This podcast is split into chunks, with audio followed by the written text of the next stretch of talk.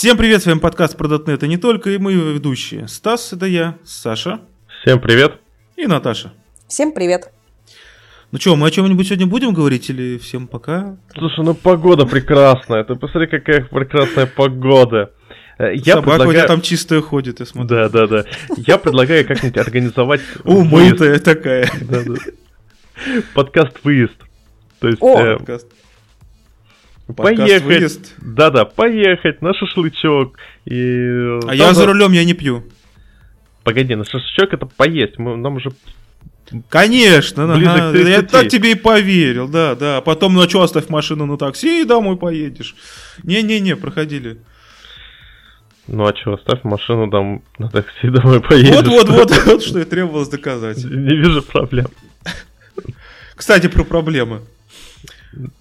Какие могут возникнуть проблемы, если мы будем использовать публичные филды вместо property?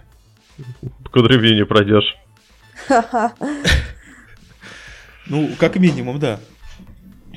Однако ведь у Microsoft есть такой документик, который называется Framework Design Guidelines. И там есть пара случаев, когда они рекомендуют использовать именно филды.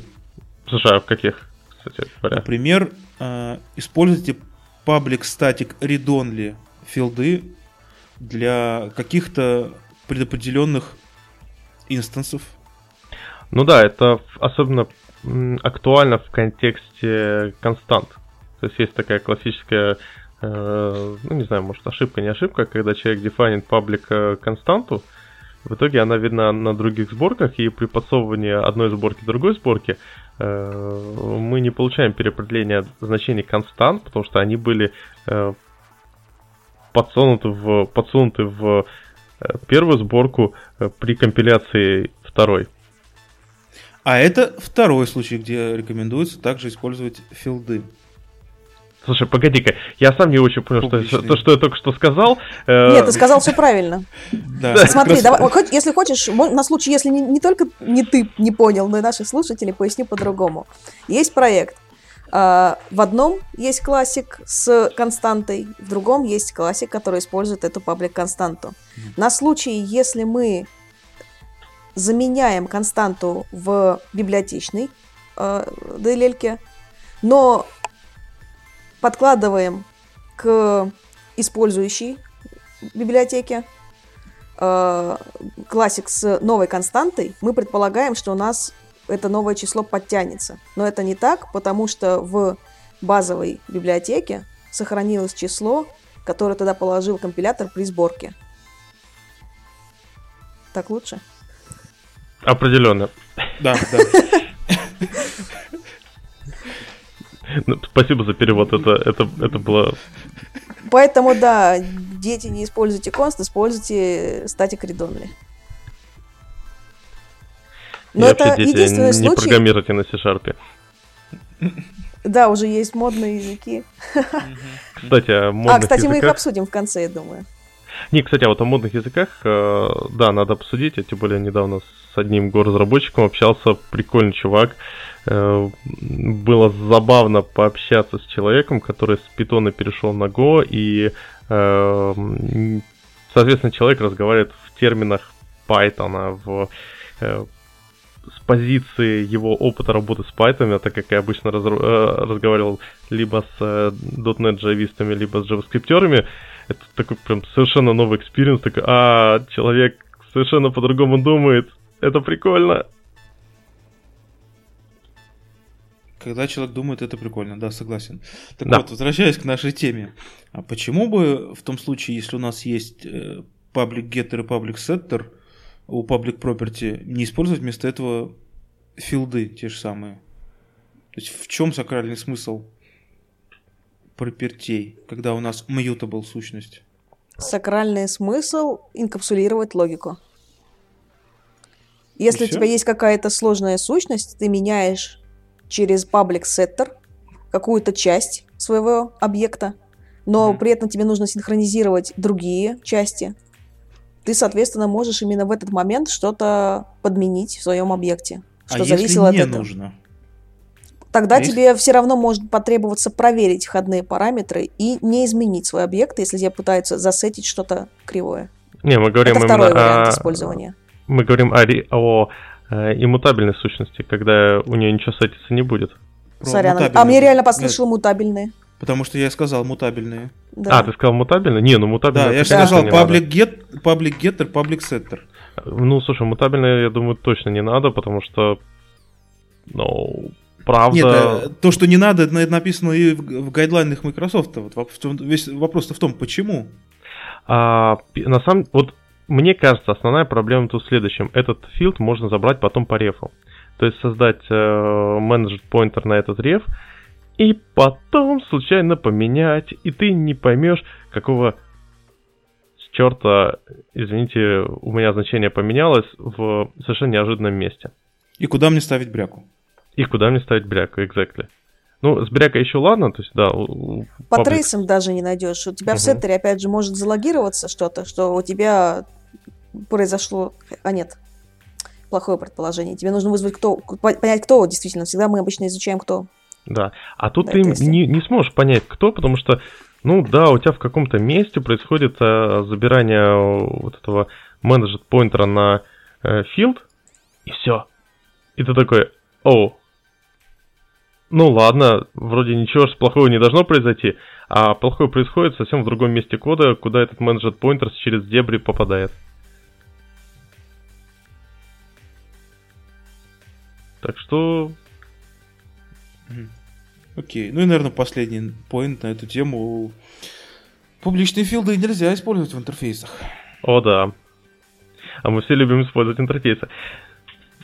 Ну, кстати, я бы отметил, что у вот такого подхода, когда мы используем публичные read-only филды, не для того, чтобы задефайнить константные какие-то значения, а для того, чтобы задефайнить там, наши иммутабельные сущности, в этом есть make sense относительно read-only структур.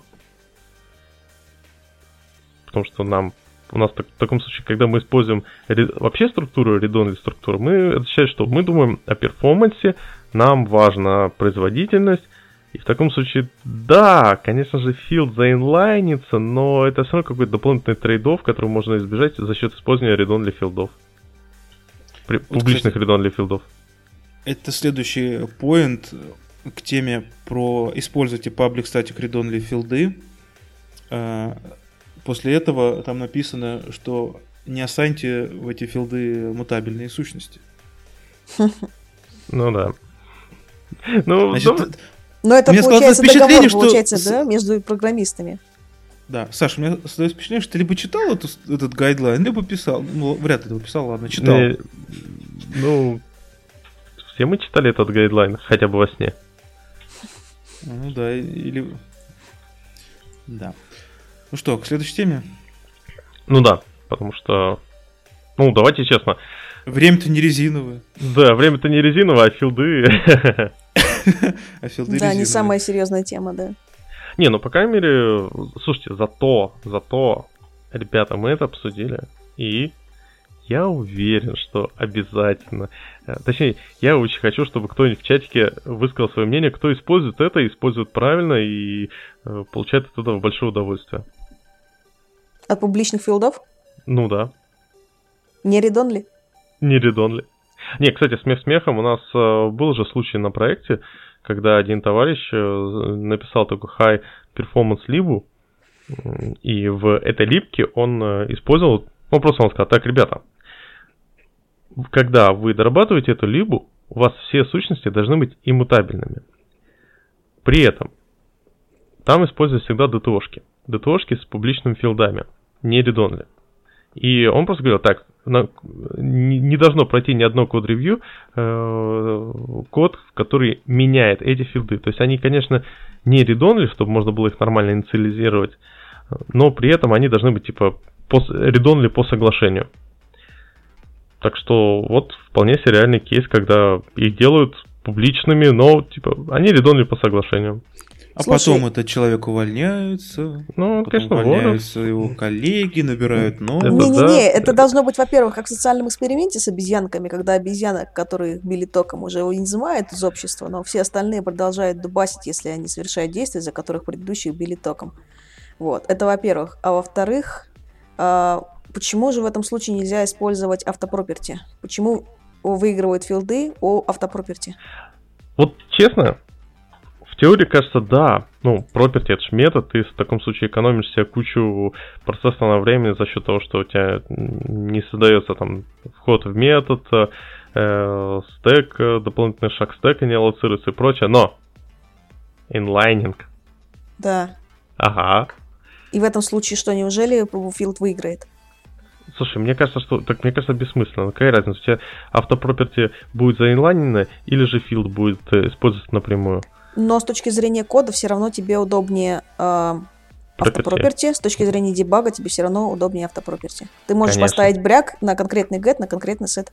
Конечно. А самое главное, что вот этот код, high-performance код, про который мы говорим, он написан был с использованием всех high-performance фичи и прочее, но была маленькая проблема. На нем не запускали бенчмарки. Нет смысла писать high-performance код, когда ты не проверяешь, что он реально high-performance. Да, соглашусь. А как вы тогда узнали, что это был high-performance код? Ну, автор сказал, ребята... Он удовлетворяет требованиям.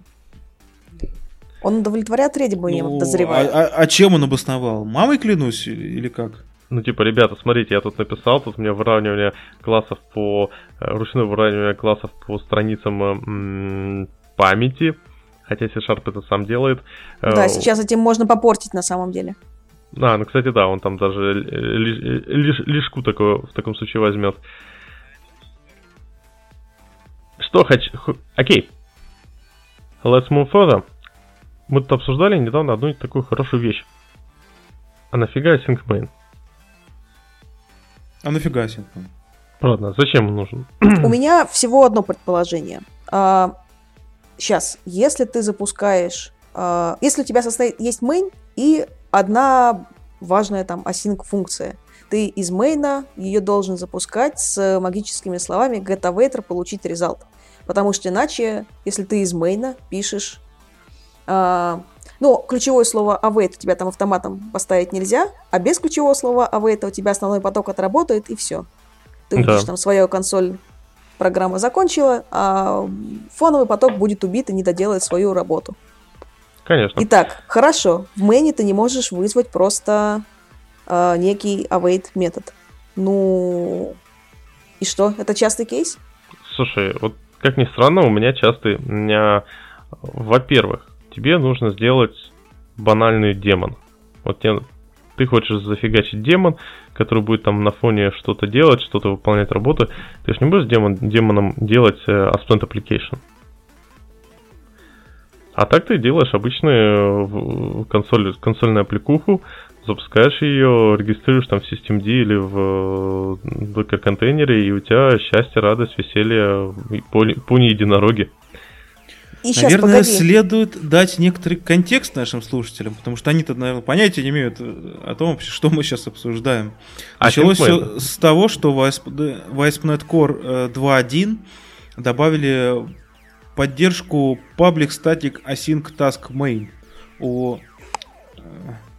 Господи. Но это в C# добавили 7.1.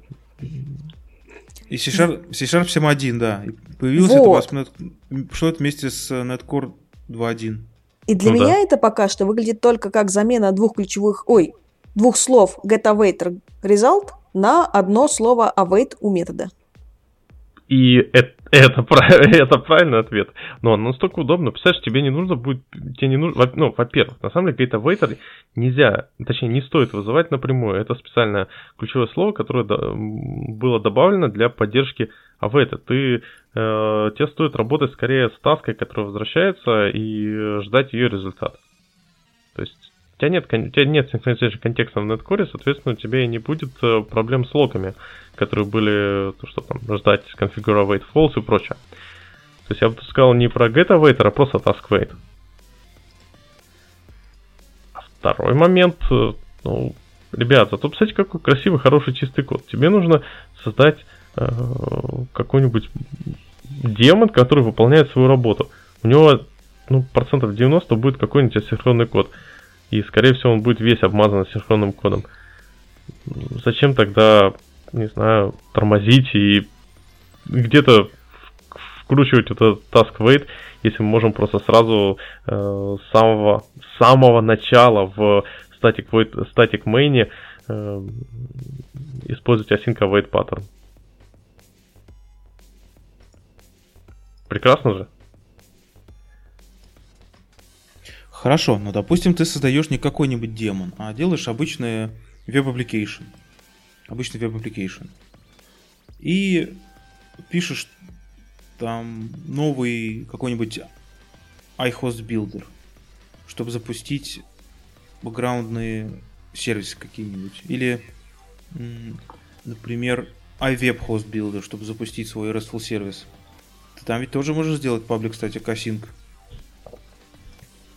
Task main. В этом, кстати, я не вижу особого смысла.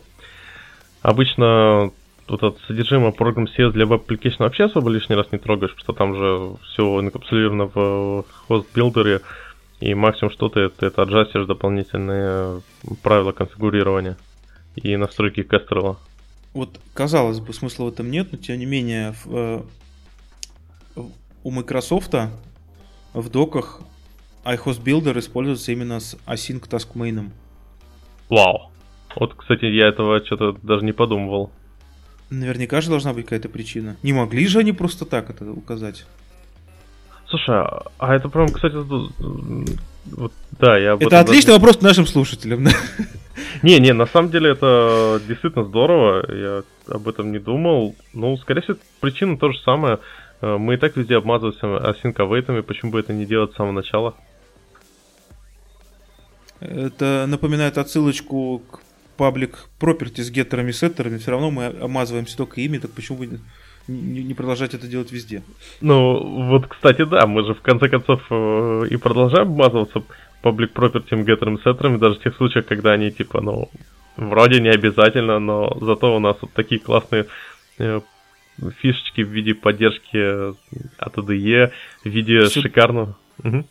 Сюда же использованы листов вместо арреев, хотя внутри листа те же арреи. Во-во-во. Ну, кстати, куда-то гримо. Иногда, когда думаешь, так, мне надо вернуть array.donly list. Ну, по факту и array, и лист удовлетворяет интерфейсу array.donly list. И ты такой, все равно верну-ка лист. Хотя он по размеру теоретически чуть-чуть побольше array. Угу. Капелюшечку. Так, ну что, по async main'ам вроде мы вообще решили, зачем нужен async main. Ну, как минимум для того, чтобы весь код был единообразным. Так, вы знаете, вы слышали? А вы слышали, как... А если вы используете веб-сервисы на Кестреле, то вы наверняка уже слышали раньше остальных. Да, я бы сказал, а вы слышали, как поют дрозды о том, что ASP.NET Core стал третьим по скорости веб-сервером? Правда, слышали? А точно третьим ли? Потому что в графике там есть 3 веб-сервиса, которые находятся на первом месте с одинаковым... Ну, почти с одинаковым перформансом. Не, ну почему? Там разница в каких-то, ну, мелочах, но все равно. Вообще, по сути, у них у всех разница в районе погрешности. Да. Что это скорее какой-то наброс на вентилятор. А поясните, да, пожалуйста, как сравнивали и что сравнивали? Запускали...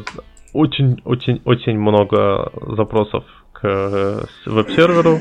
Закидывали его HTTP-реквестами, проверяли, как он будет возвращать. Ну, хоть одну циферку, там, я не знаю, 1 миллион запросов. Там... Подожди, 7 миллионов респонсов в секунду. Я сейчас врошу только немножко. Я, по-моему, то ли в 2013 году читала статью про 10 миллионов респонсов от Node.js. А, сейчас Node.js где-то в заднице. Ага, смотрите. Это объясняет, почему ранг начинается с единицы, а не с нуля. На нулевом месте, наверное, Node.js.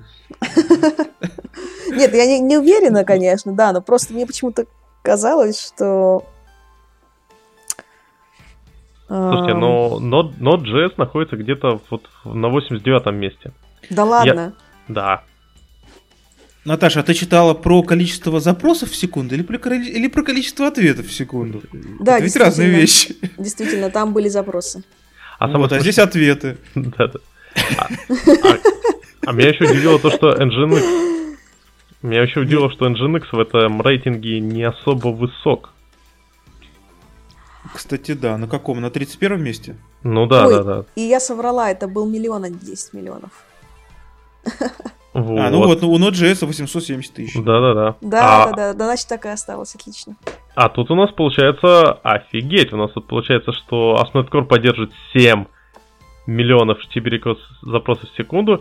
И, честно, это, конечно, сильно пофиг, но это сильно коррелирует с, знаете, такой классной вещью под названием high-load. Неужели C-Sharp и High-Load? Неужели дожили, доросли, да. Пора запоминать, на самом деле, эти циферки. Примерно как мы запоминали, там, не знаю, примерный порядочек там ответа базы данных. Теперь мы сможем уже честно говорить, что мы готовы написать приложение High-Load. Конечно. И мы готовы там в среднем обеспечить нагрузку там 10 миллионов, ты сказал, да? 18 миллионов. 7 миллионов. Наташа, кому ты это будешь говорить? Джавистам у кофепоинта? У которых тоже никакого хайлоуда нет. Я, конечно, понимаю, что это очень важно в споре с джавистами, да. Не, ну при принятии решения... Слушай, ну да, но это уже что-то, честно. Уже можно, по крайней мере, с ними на кофепоинт идти. Слушайте, ребят, вот по поводу хайлоуда, вот, наверное, уже человек дофига из моего знакомых рассказали, как они перешли с либо Python, либо с PHP на Go по причине как раз lack of high load. То есть возникли, ну там, не знаю, продукты у него появились, очень много клиентов, появилась необходимость поддерживать кучу разных клиентов. И, к сожалению, то тот же там PHP, ну, веб-серверы PHP-шные и веб-серверы питоновские не очень хорошо это все поддерживает. А вот для как бы в Go он для хайлода прям очень неплохо подходит, неплохо настроен. И если посмотреть, то да, вот тот же Go-шный Fast HTTP поддерживает вполне себе практически 5000 запросов, 5 миллионов HTTP запросов в секунду. Но у нас-то 7. Да, слушай, ну это реально очень интересная цифра. Надо сделать какой-то прототипчик на самом деле. Сравнить с той же миллионной нодой и вот, я не знаю, поставить на полочку и форсить эту информацию, чтобы перестали писать бэки на ноде. Тут же еще такой момент. Одно дело бэки, то есть одно дело HTTP-сервер, как он умеет обрабатывать запросы, другое дело, как наш код будет написан для обработки запросов. То есть, представь себе, ты такой, о, да, я на своем там суперкрутой машинке обрабатываю 7 миллионов HTTP-реквестов в секунду, и у меня заблока мусора. Но по классике внезапно же, ты же можешь как-то поднастроить себе эту сборку мусора, чтобы она у тебя не внезапно все тормозила, а выделяла равномерные кусочки времени. Слушай, ну тут такой момент. Какой там у нас конфиг для ГЦшечки-то? Слушай, не, ну NetCore GC он так не конфигурируется, на самом деле для сложных вот таких кейсов, когда тебе нужно Zero Latency GC, обычно используются специальные отдельные garbage коллекторы, которые аллоцируют тупо в 3 раза больше памяти. Там для Java есть. Плюс еще один момент. .NET Core, если я не ошибаюсь, GC, во-первых, был переписан полностью раз. Действительно, ты мне напомнил, что конфига у него нет. И если я не ошибаюсь, можно будет уже ставить кастомные GC-шки отдельные.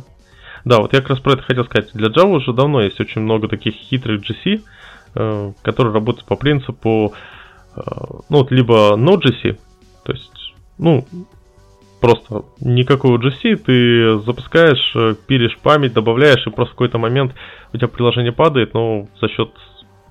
Точнее, приложение убивается, зато у тебя никакой латенси, у тебя, получается, ты сборку мусора переносишь на инфраструктуру. У тебя убивается не память, а убивается весь процесс. Мы тоже так умеем. У меня недавно Source 3 отожрал 22 гигабайта памяти и помер. Видимо, они там использовали этот подход. Использую Git Extensions. Да, некрасивый он. Да, я знаю, он какой-то привет из 90-х, но зато он быстренький. Зато у него есть набор плагинов из коробочки, и легко находятся другие. Если не хочешь сам вспоминать какую-то длинную командную строку, можно попробовать нагуглить плагинчик, который ты уже написал за тебя. Когда мне надо что-то быстрое, я использую консоль. Вот. Гит из консоли. Зачем ты софт-3 используешь? Последний раз, когда я использовал гит из консоли, ну, примерно никогда. Серьезно? А я один раз. А я постоянно. Я какие-то клиенты для гита открываю раз в месяц, когда мне нужно разобраться, кто там что-то написал. Нет, ну смотри. Бранчи поковырять. Ты можешь из консоли делать 6 команд, которые имеют вот эти сокращения по одной букве, и просто не замечать этого, правильно? А нет, я пишу чекаут. Я использую PoshGit аддон для PowerShell, и у меня этот IntelliSense для команд гита. Прикольно. Я не очень страдаю графоманией, мне нравится мышкой кликнуть одну кнопочку, чтобы оно все за меня сделало. Фу, мышка-программер, фу. Ну а что ты хочешь, у меня же iPhone. А мы это увидели по чатику. Стас, как можно было в чатике обсуждения андроидных клиентов подкаста сказать, ну слушайте, я использую Overcast, а вы что не используете Overcast? А он к айфону не имеет никакого отношения. Он только на Apple. Че, разве? Да. Серьезно? Да. Не может такого быть. 100%. Да ты готишь. 100%. И выглядело, я говорю, выглядело это как в духе. Слушайте, ребят, чего вы паритесь по поводу подкаст клиентов? Возьмите себе, купите себе iPhone, поставьте Overcast, ни проблем не будет. Сорян, если так, я не знал. Я думал, что он кроссплатформенный. Ну, по крайней мере, для браузера он есть. Да, а если вы неудачники на андроиде, слушайте через браузер. Так, я медленно захожу на Google Play. И не нахожу там Overcast, интересно. Действительно. И все-таки, вот, например, когда... Это сейчас, да, вопрос к Саше. Когда ты пишешь команды из консоли, как ты чувствуешь себя уверенным, без, там, не знаю, визуального интерфейса, что ты хочешь положить коммит ровно то, что хочешь положить сейчас, а не там временные изменения, не тудушки, над которыми ты еще будешь думать и так далее. Git div tool минус checked. И какая у тебя... Минус y. Какая у тебя div tool? Кдив. Ага. И он у тебя открывается, и ты после этого только уже убеждаешься, да? Ну, обычно как бы как. Я просто обычно... То есть, прежде чем что-то коммитить, я просто проверяю, что окей, вот это я добавил, ну просто git status, это просто git add, git reset же вроде, убрать то, что не нужно, то, что я точно знаю, не должно войти в коммит, а потом просто проверяешь по div-tool, что конкретно тебе точно не нужно. Ну, просто что удостовериться, что ты какую-то фигню не написал. Очень удобная команда, прям. Нет смысла. Окей, возвращаясь к ASP.NET. Ребят, вот это действительно хороший момент. То есть, да, с точки зрения этого хайлода, то есть, почему народ часто вот с питона и PHP переходит на Go? Ну, просто потому что в Go у тебя хорошая возможность управления, как бы память, он сам очень быстрый, очень просто, ну, компилируется в натив, и несмотря на сборку мусора, неплохо поддерживает все эти хайлодные штучки. Ну а C-Sharp? Что же C-Sharp? Когда мы... Удивительно, почему с Python и PHP, которые некомпилируемые языки, переходят на Go, которые... Да, вот я тоже этот вопрос хотела обсудить. Ты разговаривал с этими людьми, как они пережили отсутствие, там, не знаю, динамической типизации? Слушай, ну, сам по себе Go довольно простой по своей природе, по своей натуре язык. То есть это, я бы сказал, даже достаточно примитивный язык. И поэтому в нем нету какого-то вот этого сложного кейса. Ты все равно вот в том же Python ты не можешь как... Там нет слабой типизации стиль JS, у тебя есть классы, тебе нужно использовать класс, ты используешь класс. То есть в данном случае ты тоже создаешь вот эти объектики в структуре, по-моему, структура в Go называется, и с ними работаешь. Так что... Я думаю, по ощущениям у ребят практически ничего не меняется. Только что нужно подождать компиляцию, да? А компиляция в Go очень быстрая. Язык сам по себе очень простой. В нем нету массы каких-то супер трики кейсов. И как результат у тебя просто не возникает необходимости создавать просто супер извращенные оптимизации, супер извращенные непонятно что. Поэтому он очень быстро компилится. Еще придумала, почему быстро компилится. Долго компилируются большие легаси-проекты, в которых все зависимости пересобираются. Mm-hmm. Ну, если ты не используешь, там, допустим, ReSharp Builder, а используешь дефолтный майкрософтовский, правильно? То есть тебя пересобирается целиком весь проект со всеми твоими миллионными строчками. А Go язык свежий, и legacy проектов нету, они все равно все маленькие, все равно все быстро собираются. Вот. Ну, не, ну почему? C++ тоже, как бы, все-таки, так как Go компилится сразу native, C++, он, если сравнивать проекты одинакового размера на Go и C++, ты понимаешь серьезное преимущество Go в скорости компиляции. Да оно не может быть. До 100%.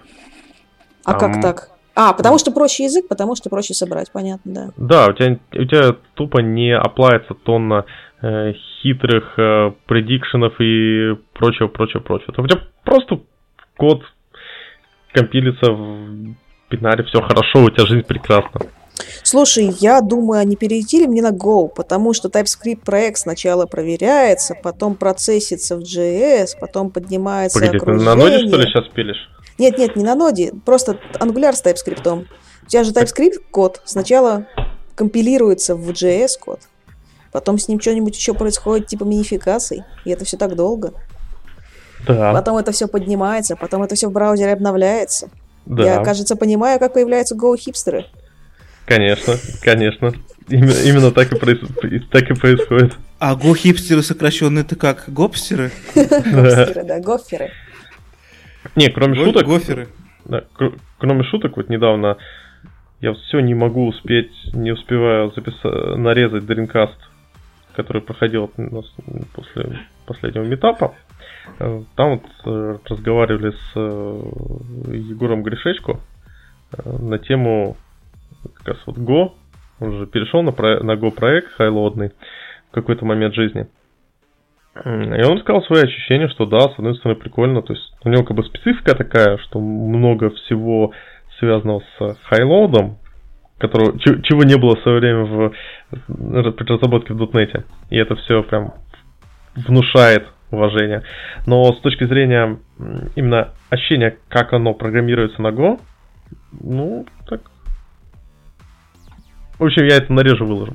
Я думаю, можно будет даже. В общем, я это нарежу, выложу. Окей. Нарезать надо было. Второй же дринкаст, что ли, или как? А? Ты же выложил один дринкаст, ты же второй пришел, что ли? Да, это второй. Я пропустила, слушай. Да, мне просто второй. Я же даже планировал прийти. Ну вот. Как-то так. Окей. В общем, ладно. Возвращаясь к вопросу о ASP.NET и скорости. Вот честно. С точки зрения реальности, вот эти 5 миллионов HTTP-реквестов в секунду, это так, ну давайте честно, это оверкилл. Но с точки зрения маркетинга, вот я прям вангую, должны появиться нормальные стартапики, хайлоуд стартапики на дотнете. Слушай, вот здесь я, наверное, отошлю наших слушателей к нашим предыдущим дринкастам. Здесь, наверное, нужно форсить от сообщества, что действительно мы можем. То есть, когда появляются хорошие программисты, которые говорят, что мы умеем решать задачи, тогда появляются заказчики, которые говорят, решите мне, пожалуйста, задачу, на чем вы хотите, пишите. Здесь, мне кажется, нужно не только маркетингу от Microsoft, здесь, мне кажется, нужно и какие-то радостные возгласы, что ряд программистов как-то шарить тоже. Слушай, тут такой момент. Вот смотри, почему вот на Go переходит очень много с PHP. Потому что очень много сайтов, которые изначально делались на PHP из разряда «Вот, надо быстро нафигачить сайт». Что ты выберешь? PHP. А потом, когда сайт становится популярным, в него начинает ходить много людей. И люди думают, так, по-моему, нам нужен перформанс. И PHP не предоставляет достаточный уровень перформанса, хотя это такая довольно фикция. И что люди делают? А давайте перепишем все на Go. И количество таких людей я вижу уже, наверное, с десяток. которые рассказывают о своих проектах, которые они делают именно так и не иначе. Саш, как ты тонко описал аудиторию интернета. Ходить в сайт. Еще вопрос. PHP был популярен в свое время, потому что у него было очень много библиотечек. Когда эти люди сейчас переходят на Go, что они делают? Пишут свои? Да. Ну, почему? На Go уже тоже достаточно много библиотечек. Ну, модули. Ну да. Они там, да. Ну, в PHP были модули, видимо, как раз в Go библиотечке. Слушай, я не помню, как это называется. И главный момент в том, что не так много сейчас сайтов делается вот именно на .NET стеке такого широкого назначения. Не так много проектов. То есть много, конечно же, проектов энтерпрайзных хардкорного вида, но, знаете, как бы энтерпрайз и перформанс это такое, типа, чё, зачем, давайте, в смысле оптимизации перформанса, давайте просто переведем на T2 Large, и у нас проблем не будет. Так и тут, как бы, посмотрим. Я не хочу загадывать, говорить, что вот да, форсить надо. Я не так знаком с миром хайлоуда, миром хайлоуд стартапов. Но так хотелось. Мы никогда не познакомимся с миром хайлоуда, если мы не начнем говорить, что мы можем решать задачи хайлоуд на нашем языке. Ну, скорее я бы даже сказал на... Кстати, да, вот правильно сказано, на нашем языке, потому что в принципе, no allocation решениях, то есть решения, которые не требуют аллокации памяти, их на .NET довольно много. То есть я узнаю паренька, который пилил, участвовал в стартапике для высокочастотной торговли на .NET. Потому что у них как бы все на структурах, структуры работают в больших буферах, и все работает очень шустренько. Почему? Потому что нет аллокейшена. При этом у тебя нормальный язык с красивыми возможностями. Ну и похожая ситуация. Ну, в общем, посмотрим. Сейчас просто в язык же добавили много вот этих крутых возможностей типа редонной структуры, иноператор, return ref и прочее, которые сильно-сильно упрощают разработку именно в режиме Zero Allocations. Посмотрим, к чему это приведет. Ну что, двигаемся к следующей теме. Предлагаю совершенно кардинально сменить тему нашего обсуждения и обсудить ASP.NET Core 3. И первый поинт в нем... опять про пифомом. Да что ж ты будешь делать? Так они уже начали форсить. Да, как возможно знаете, Microsoft отказалась от Newtonsoft.Json сериалайзера и переходит на другой UTF-8 JSON. Конечно, мы сильно быстрее. Поэтому я говорю, как возможно вы знаете, да, если слушали наши выпуски. И в ASP.NET Core 3 они добавляют возможность вернуться к старому Newtonsoft сериалайзеру. У меня только один вопрос. А зачем? Legacy, потому что очень много конфигурации зашито на Newtonsoft.Json. Ты часто делаешь там какой-то... У меня будет там такая-то десериализация. Кстати, банальный кейс, когда тебе нужно циклические зависимости, циклические ссылки десериализить. В Newtonsoft.Json ты это просто там настраивал парочку атрибутов, и у тебя автоматически резолвились циклические ссылки. Теперь JSON.NET, UTF-8 сериалайзер, он, очевидно, не сможет разобрать тот Newtonsoft.Json формат, который был привычен. Погоди, в XML сериализаторах... Нет, я просто говорю, что в принципе у Microsoft есть практики резолва циклических ссылок, кастомизируемых тоже, для XML-ки. Ну, да. Они же могли перенести все эти механизмы для разбора JSON. Слушай, там просто много специфики. JSON по факту... он довольно специфичен. Как сказать, он представляет свою специфику, так что тут... просто я представляю себе в любом случае граф, и неважно, написан на XML или на JSON, у тебя должен быть один подход к тому, чтобы, допустим, пробежать 5 циклов, а потом забить, дальше не лезть. Грубо говоря, если ты зашел в кружок. То есть я думала, что Алгоритмы для работы с графами, неважно на каком языке описаны его ноды, должны быть одинаковым. Ну, то есть, если он уже есть, то его можно перенести. Слушай, на самом деле надо посмотреть. Надо посмотреть ревьюшку, потому что то, что ты сказал, это было просто предположение пальца в небо.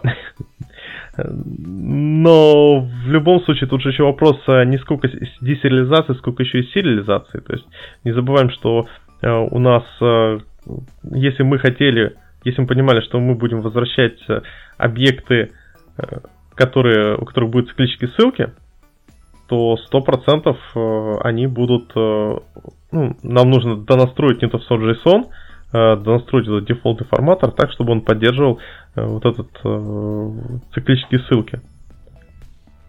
И в таком случае, если человек будет обновляться на ASP.NET Core 3, у него после код даже работать не будет. Ему нужно будет... В таком случае ему реально нужно будет настроить Newtonsoft.Json как дефолтный сериалайзер. Make sense. Да. Ну что, дальше что у нас там еще в нашем прекрасном ASP.NET Core 3? Razor Components.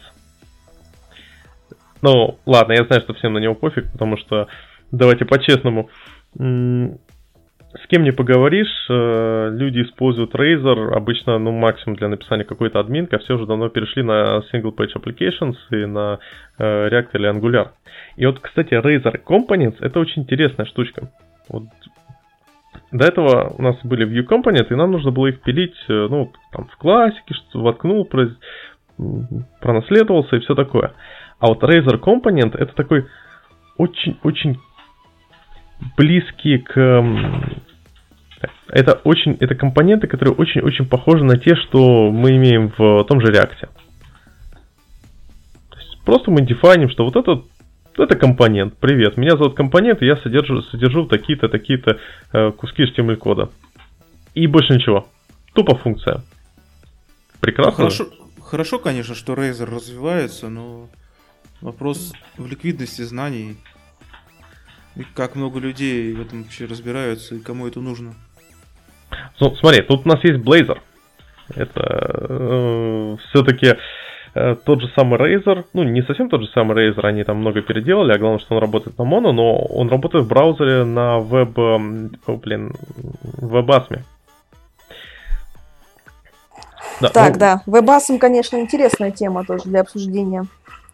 А напомните, что сейчас можно собрать в WebAssembly? Какие тоже сейчас есть компиляторы в WebAssembly? Во-первых, Blazor, то есть Mono точно есть.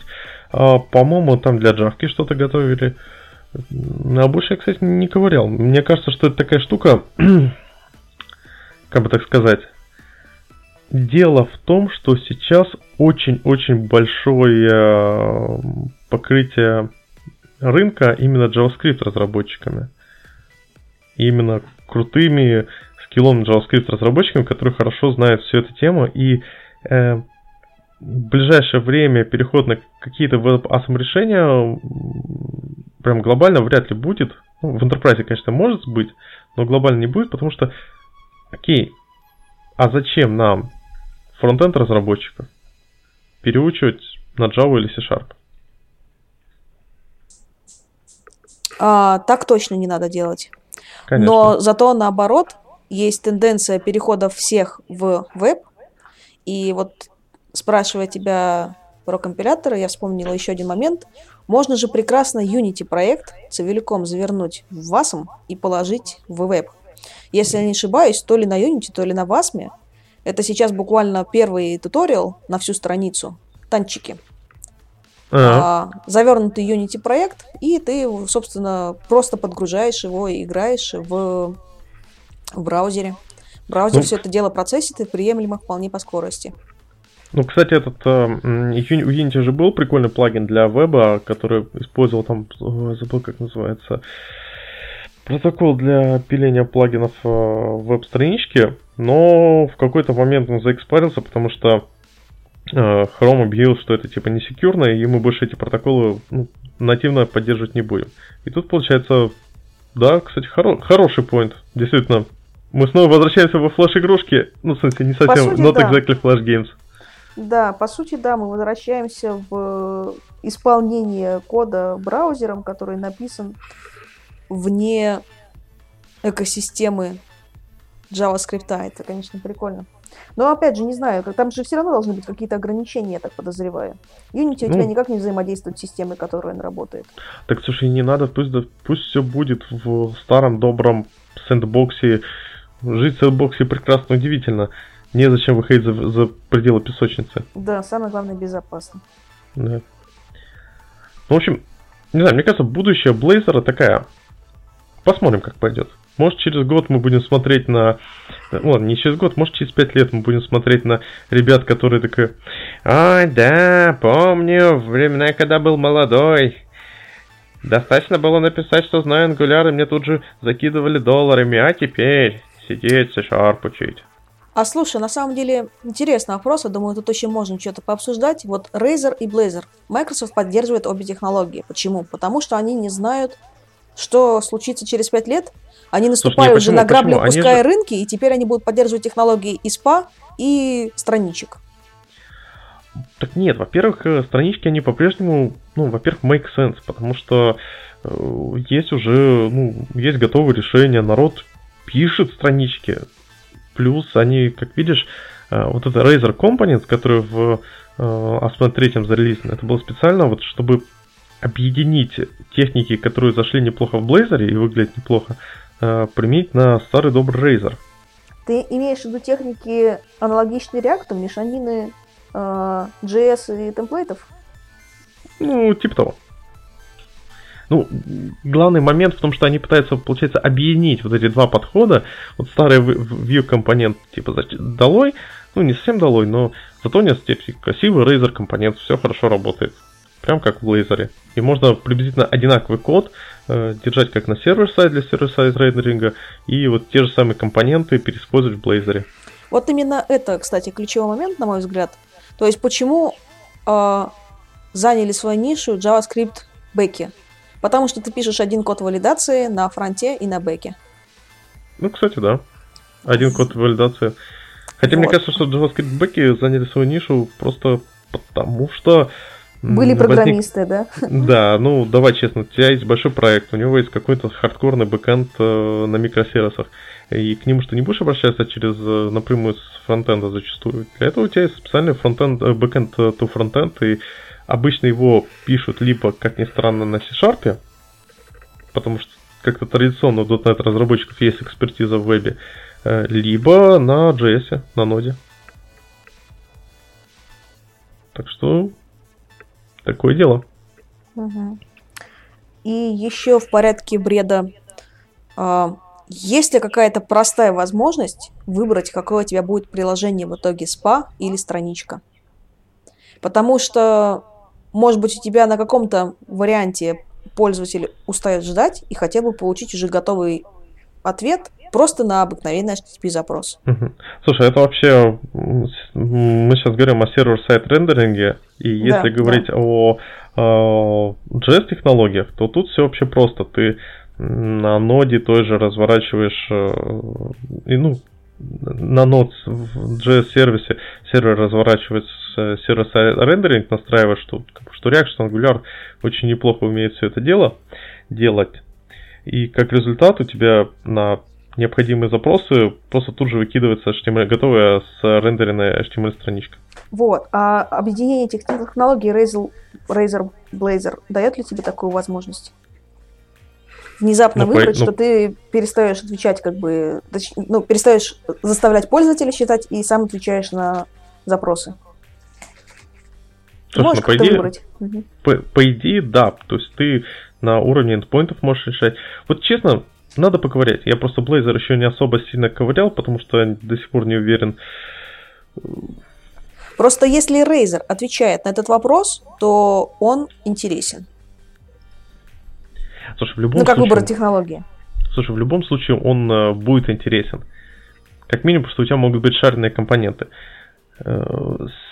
Устроить сервер-сайд рендеринг — это скорее более технический вопрос. То есть вот именно трушность сервер-сайд рендеринга, о которой мы говорим, как сделано для React и Angular, он решается ну, тем же способом можно и сделать для C#, по идее.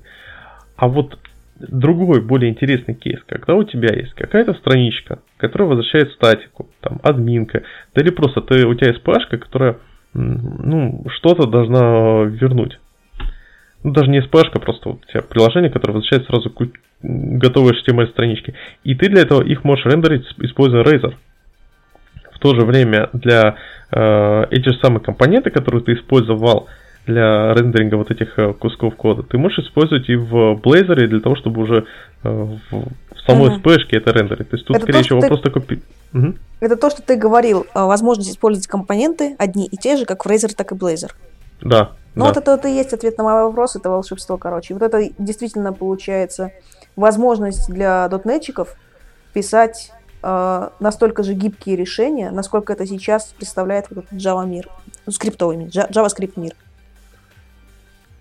Да, да. Отлично. Это, ну, посмотрим. Но Blazor появился недавно, я правильно их понимаю? Да, да, он сейчас еще в бетке. Угу.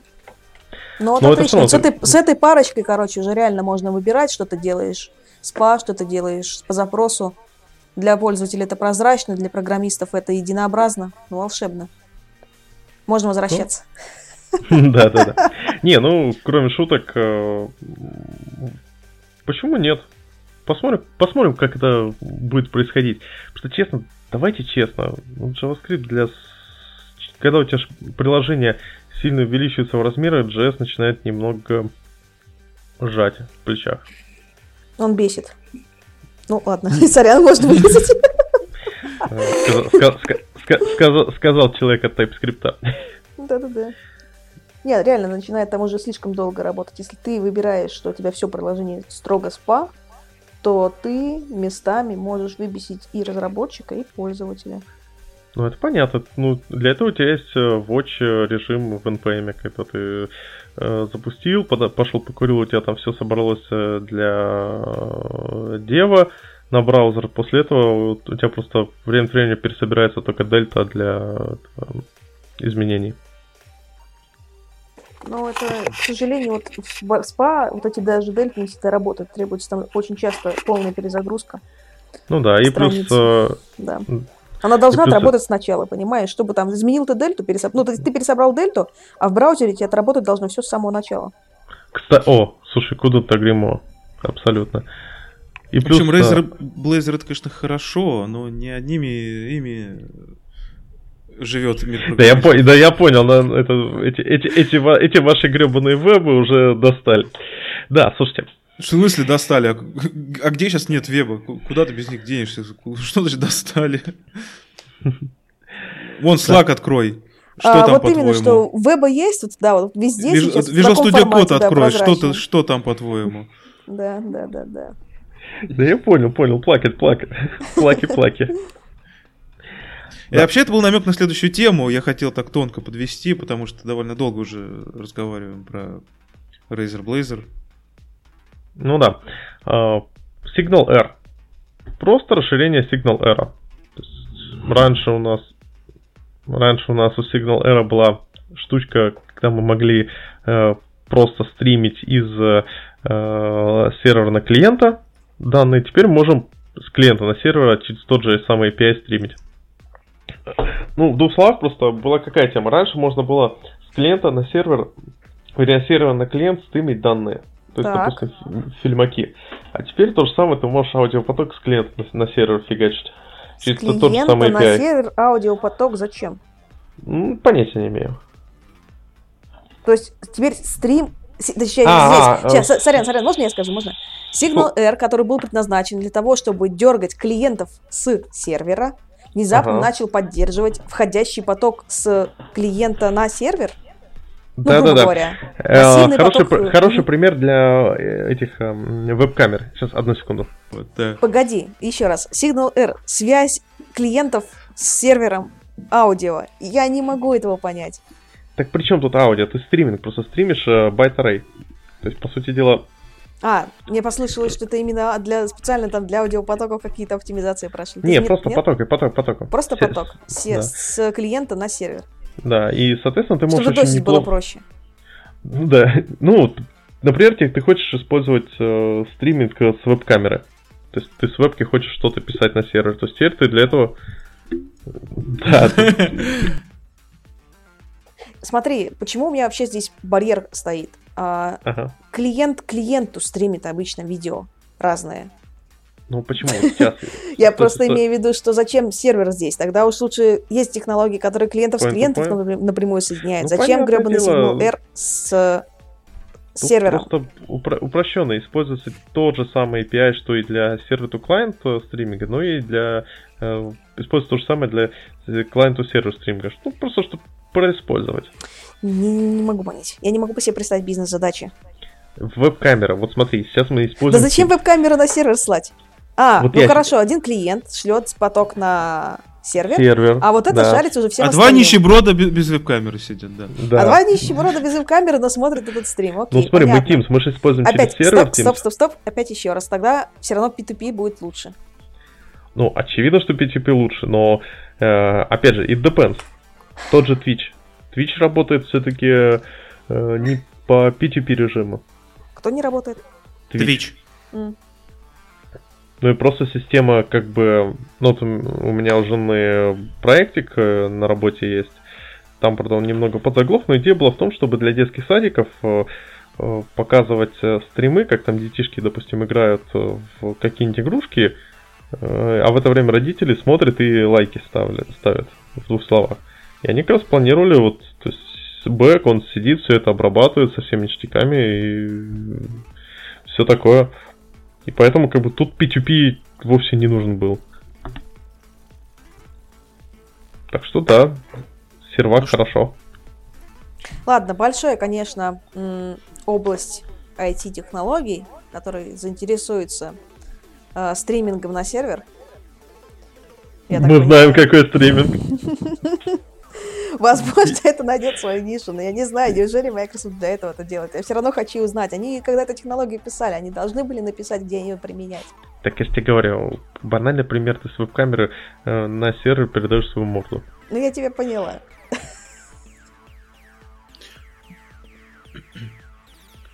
Ну что, к следующей теме. Generic Host в Project темплейтах. Сейчас, когда вам нужно создать какое-то приложение, какой-то ASP.NET Core Application, у вас в темплейтах есть только ASP.NET Core Web Application, который по умолчанию создает вам IHostBuilder, который запускает Kestrel, RESTful Service и погнали. В ASP.NET Core 2.1 появилась такая штука, как Generic Host. Это все то же самое, только без Kestrel, но который позволяет вам запускать свои собственные сервисы, которые могут, как gRPC, сами, например, наблюдать за сокетом, а могут просто тупо делать какую-нибудь работу в фоне, без веба вообще, какой-нибудь spyware, который считает биткоины. Да, извините. Так вот, возможность создавать такие сервисы сейчас есть, но нужно их писать ручками. И в ASP.NET Core наконец-то добавят новый Project Template, который будет генерировать этот код автоматически. Наконец-то и года не прошло, хотя нет, прошло. Вот, кстати, я хочу добавить, что до появления Generic Host мне каждый раз бомбило, что хочешь создать демона, ты сам геморроишься с настройкой конфигурации, сам геморроишься с созданием вот этого стартап CS-like окружения и так далее и тому подобное. Аллилуйя. Да, станет чуточку удобнее. Ну, как чуточку, сильно удобнее. Ой, а можно вопрос про переносимость? То есть, если вы запускаете этот код на Linux, у вас получается демон. А если вы запускаете этот код на Windows, у вас получается служба или процесс? Так как процесс? Процесс это всегда процесс. Ну, просто как бы... Не, ну как... Ну да, окей. Ну просто служба это звучит плохо. Наша служба и опасная труда, потому что задеплоили мы ее через задницу. Служба это в смысле что-то, что может быть сразу зарегистрировано, поуправляемо, подергиваемо за 4 метода. Это вот. Консоль ап, скажем так. Ты можешь запустить его под виной как консоль application, а можешь запустить его под докером как сервис. Ну как веб-сервис. С кистрелом и рестами. Или не с Kestrel уже? Ну, вот теперь можно запустить без Kestrel. То есть просто тупо запустится процесс. Ты там добавишь в iServices Collection свои сервисы. Если нужно, передашь им интерфейс, где они могут подписаться на ивенты, когда у тебя приложение стартануло и когда оно собирается закрываться. Сможешь в iServices Collection, так же как и раньше, добавлять регистрации классов, чтобы использовать их автоматически в конструкторе твоих предыдущих сервисов. И все это без Kestrel. И не надо писать ручками. Чудесно. Не, правда, это правда чудесно. Когда эта штука появилась, прям такое чувство, что часть боли ушла. Ну, а у вас, например, часть приложений... На работе... У вас часть приложений на демонах? Да, ну естественно, тебе надо что-то сделать, что-то фоновое, ты делаешь демоном. Тебе нужно запускать какую-то быстро живущую жопу, делаешь демона. А можешь назвать пример задач, которые ты в демона выносил? Ну вот из последнего необходимо распечатать, ну там, преобразовать веб-страничку в PDF-ку, и эта штука занимает больше времени, чем может сделать обычный HTTP-запрос. Ну, который может поддержать один HTTP-запрос, а тебе еще нужно их сделать много, соответственно, скажешь демона, который все это обрабатывает и конвертит, и к нему просто приходит джоба через RMQ. Отлично. А, кстати, как вы уведомляете клиента о том, что вы наконец-то закончили?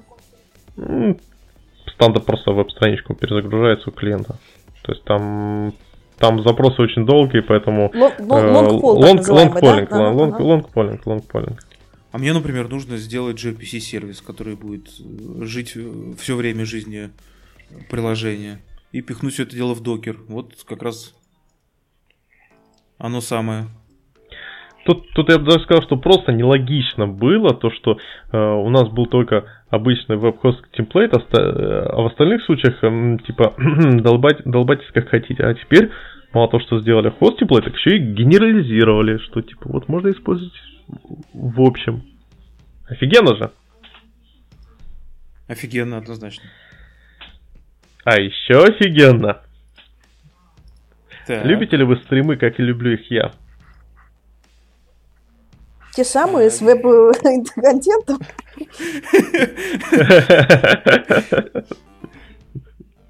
Не, кроме шуток. Я имею в виду работу с стримами, обычными стримами. То есть... System.IO Streams. Очень люблю. System.IO Stream. Очень любишь? Я их, да, люблю. А от тебя я слышала, что тебе чего-то не хватает. Да мне не хватает то, что эта штука очень простая, дурацкая. И для того, чтобы написать нормальный код, который вычитывает данные стримов, тебе приходится генерить тонну системного кода. И все равно всегда где-то отваливается, потому что ты что-то не подумал. Сейчас, кажется, тебе не нравилось, что они работают в стиле pull, но не push. Было такое? Not exactly, не. Мне не нравится то, что ты, когда читаешь данные стрима, вот ты хочешь прочитать какой-то данный стрима, а тебе в стримы прилетают данные из какого-нибудь там, ну не знаю, самый банальный пример из сокета. Я просто помню, писал, когда пару лет назад клиента для Телеграма, и там, естественно, ты работаешь только с TCP-сокетами, и только так и иначе.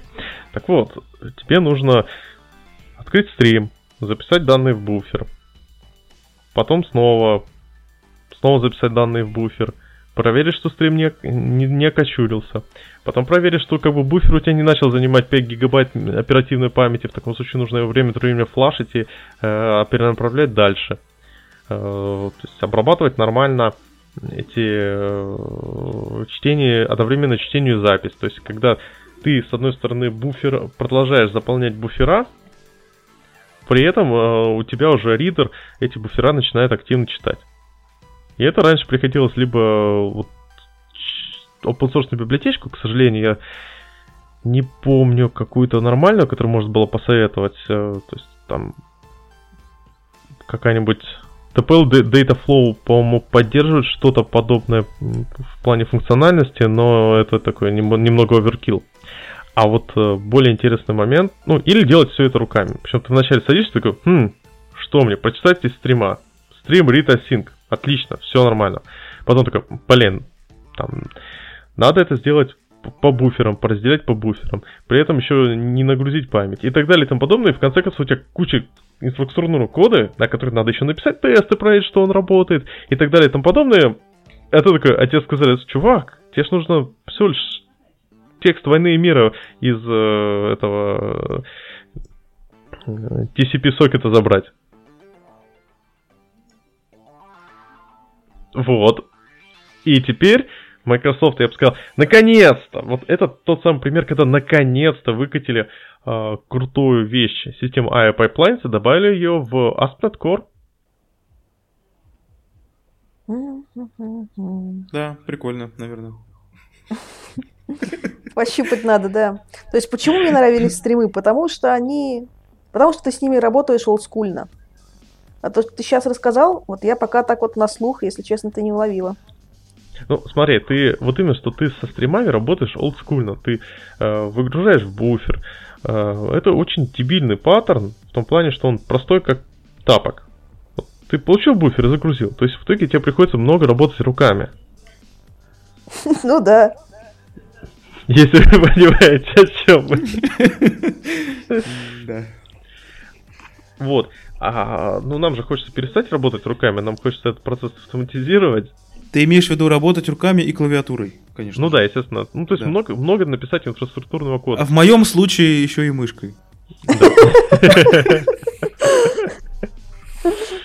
Ну ладно, я тоже использую мышку. Я тоже себе купил крутую мышку Logitech в свое время и... Трекбол, не по-моему, нет? А, нет, не ты трекбол себе покупал. Не-не-не, мне очень нравится инерционное колесико на мышке. Просто вот безумно. Вертикальный монитор и инерционное колесико. Все, что нужно знать о проекте.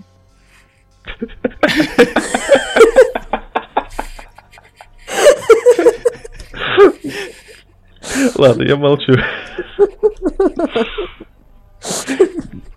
Я уже развернул. Ну да. Уважаемые слушатели, я признаюсь, я пару лет раньше сидел с вертикальным монитором и... Пока не отрефакторил.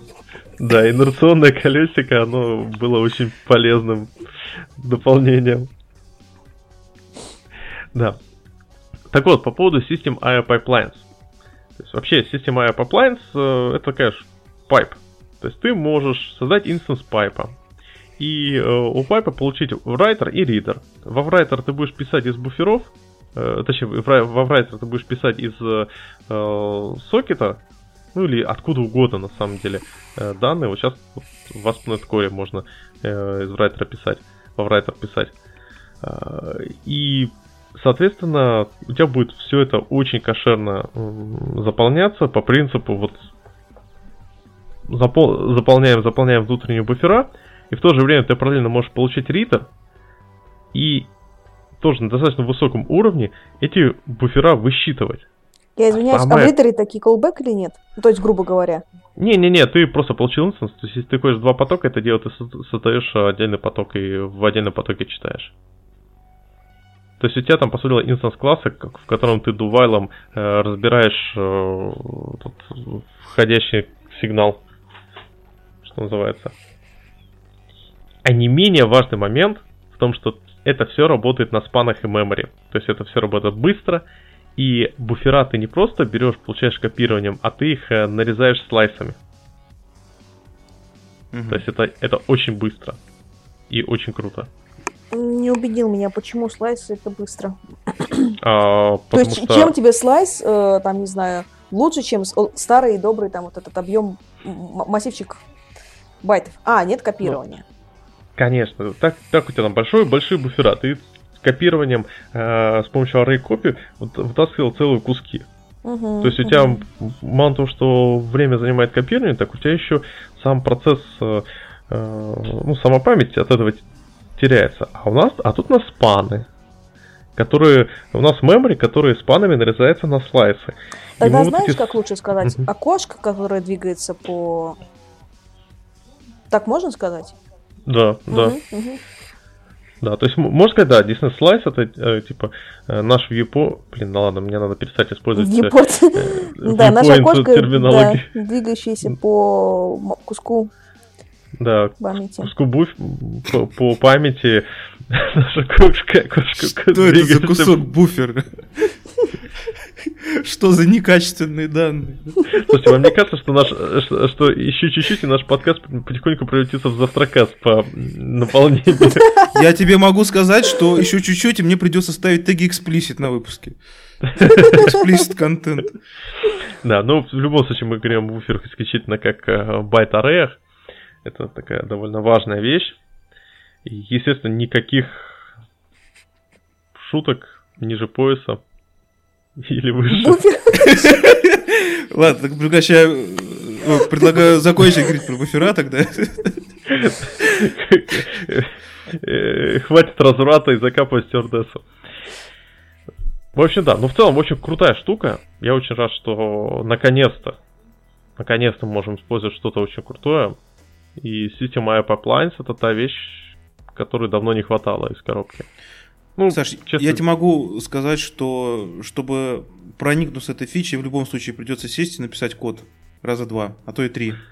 Да, на самом деле она реально вот очень полезна, когда ты разбираешь какие-то стримы. То есть тебе прилетает какой-то стрим, и тебе нужно его разобрать, там, раскидать по коробочкам, по процессить и прочее. То есть если тебе просто нужно получить объект и десериализовать объект, получить его, с ним поработать, и вернуть, положить в базу данных, то, естественно, тут System Pipelines не сильно зайдет. Да. А еще лучше, если первый раз из этих трех сделаешь за нас ты и выложишь на GitHub. Хорошая попытка. Да ладно! Не, у меня просто, я сейчас в школу пошел, поэтому у меня, к сожалению, со временем совсем все плохо. А расскажи. В школу, ну там уроки, с портфельчиком хожу.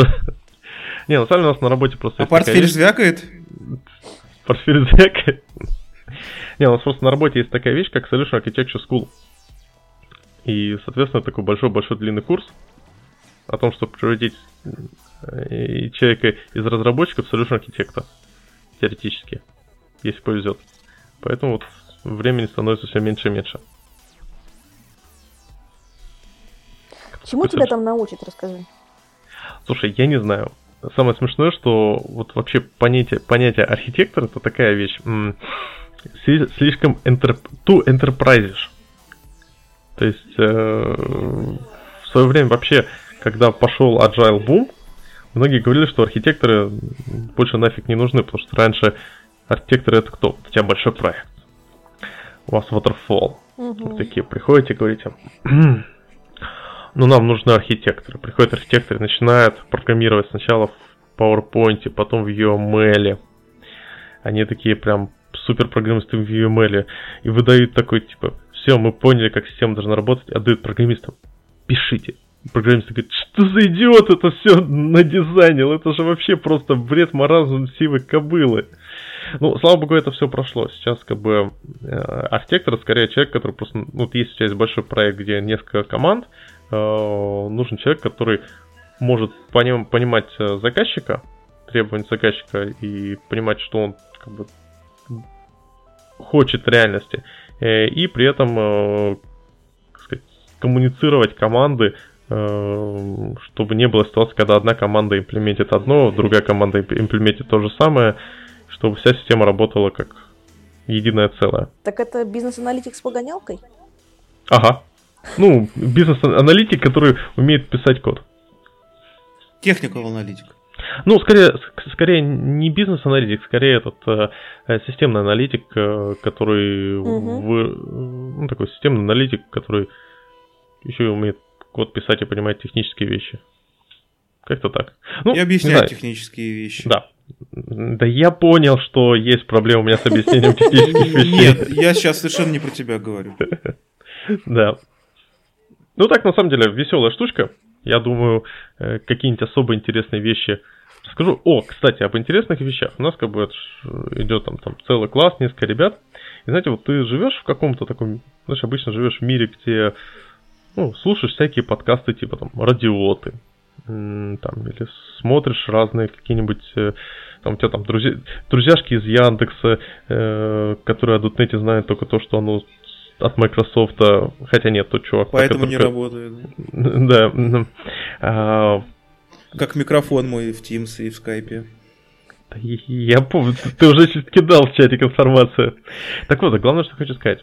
А тут приходишь такой, ну, там, сколько у нас, 16 ребят, все там лиды или уже архитекторы и прочее. И такой, приходит такой, ну да, я на .NET разрабатываю. Я на .NET разрабатывал, сейчас на Java перешел. Такой, я вот там только, условно говоря, парочку ребят, один вот Python Go Developer, и еще есть прикольный товарищ, который пишет на Axapta. Ребята, это Axapta. Клево. Я первый раз слышу. Слушай, это, в двух словах, 1С от Microsoft очень большая, дорогая. Да ты что, 1С от Microsoft? А как это вообще случилось? Они продали, они купили ее в 2006 году. Нет. В 2007 или 2008 году. Заменили русские слова на английские. Не, они не 1С-ку купили, естественно. Это сама просто это, типа, CRM, конечно, вроде это называется. Они сами купили вот компанию Axapta, по-моему, и, соответственно, ее как бы вот переименовали Microsoft Dynamics и все такое. По-прежнему ее все называют Axapta. Ну, такая, на самом деле, очень прикольная. Я бы сказал, это очень прикольная 1С-ка. Я на ней разрабатывал полгода, пока меня не уволили за несоответствие занимаемой должности. Overqualified? Нет, я был студентом раздолбаем. Это... Я тогда сидел и играл в Героев Меча магии вместо того, чтобы работать на работе. И то, что меня уволили, это было очень-очень справедливо. Так что это, я считаю, хороший экспириенс. Да. Ну что, у нас тут есть еще парочка горячих, как пирожки, топиков, что по снету... Горячих темочек. Да, горячих темочек. Окей, ребята, вот мы тут с утра... обсуждали, можно сказать, за окном, услышали такую фразу, когда там дети бегают, и один спрашивает другого: «Петя, а чем отличается POCO от DTO?» А можно я в твой район перееду? У меня дети другое кричат. Ну надо было как-то красиво перейти в тему. Ладно. Мне понравилось, да. Нормально, да. И ответ Стаса тоже прикольный. Ага, и на заборе, наверное, написано: «Вар, борщ равно не борщ». Ну, правда, кстати. Вот представь себе, ты сидишь, и к тебе подходит такой 9-летний мальчик, такой: «Дядя, скажи, а чем POCO класс отличается от DTO?» Есть статья на Хабре, я ее прочитала и запуталась. Ты так мальчику и скажешь? Нет, я скажу, да, я скажу это и убегу. Я не люблю возиться в терминах. Здесь для меня больше это разница в терминах. Я не очень понимаю, как бы... Грубо говоря, если ты добавляешь айдишник, то у тебя уже POCO, да ты чё? Ну, конечно, нет, на самом деле, DTO тоже может иметь айдишник. Слушай, по поводу айдишников, вот давай, тут действительно есть некоторые... А вот по табличке на Хабре нет. Короче, давай начнем. Дело в том, что статья на Хабре, DTO with POCO with value objects, она немного... Она классная, но она мешает некоторые разные понятия. Во-первых, value object — это понятие из domain-driven design, обозначающая просто набор данных без identity. То есть у тебя есть сущность. У нее всегда есть identity, то есть айдишник, условно говоря. А у сущности могут быть какие-то атрибуты. То есть адрес, например. Адрес может содержать не просто строку, а какие-то сложные поля. Там дом, квартира, парадные и прочее. И вот это уже value object. То есть это просто... иммутабельная, кстати, еще в самом DDD подразумевается, что это иммутабельная вещь, которая не должна содержать identity.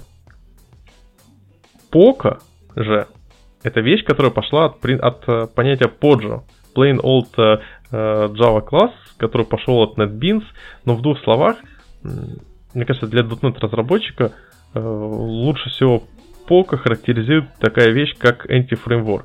Помните модель в anti-framework, EDMX модели? Там есть все. Там есть дата, логика и identity. Ну, из базы. Нет, там есть всякая фигня, связанная с anti-framework моделью. Помните, когда мы генерировали вот этот, у нас EDMX файл, генерировали вот эти XML-ки, ручками передвигали таблички, все-все-все, и куча всякой жести. Ну и получил отображение объектов из базы. Да, и у класса всегда было куча всяких лишнего пейлоуда, специфичного для вот именно anti-фреймворка. И это не POCO. А вот когда Code First подход анонсировали, тогда была тема, что, ребята, все, теперь вы можете использовать старые добрые SignalR объекты в anti-фреймворке. Они не будут наследоваться от какого-то нашего специфичного класса, они не должны имплементировать какие-то интерфейсы, они вообще ничего никому не должны. Это просто старые добрые SignalR объекты. И вот это POCO. Так а метод у них есть или нет? Или по барабану? Да по барабану. Главное, что у них нету какого-то специфичного инфраструктурного пейлоуда. А без вне Entity Framework, получается, у тебя есть смысл разделять понятие POCO и Value Object и что-то еще? Слушай, ну ты можешь сам написать свою какую-то специфичную библиотеку, которая будет требовать от тебя создавать классы, которые наследуются от чего-то. Ну, например, кстати, контроллера. То есть можно рассматривать контроллер как не POCO класс, потому что он типа... Точнее, не POCO объект, потому что он типа наследуется от контроллера. Хорошо, представь, что у тебя есть какой-то класс, у которого есть публичные property, какие-то методы.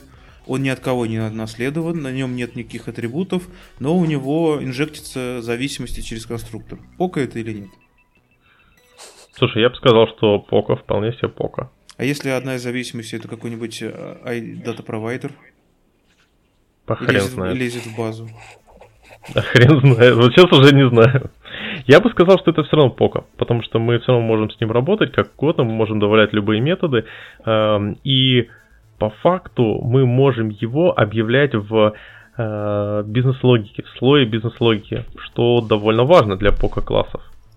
Ведь старые классы антифреймворкные, те же самые, которые не были POCO, которые зависели от модели, мы могли с ними работать только в... Ну, точнее, нам не стоило с ними работать в бизнес-логике, потому что иначе мы слой бизнес-логики, я бы сказал, тайр бизнес-логики, нагружали бы дополнительной зависимостью к антифреймворку.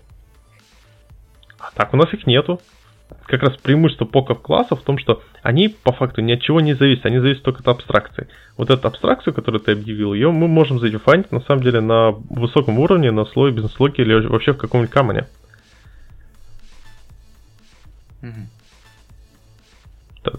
Так что как-то так.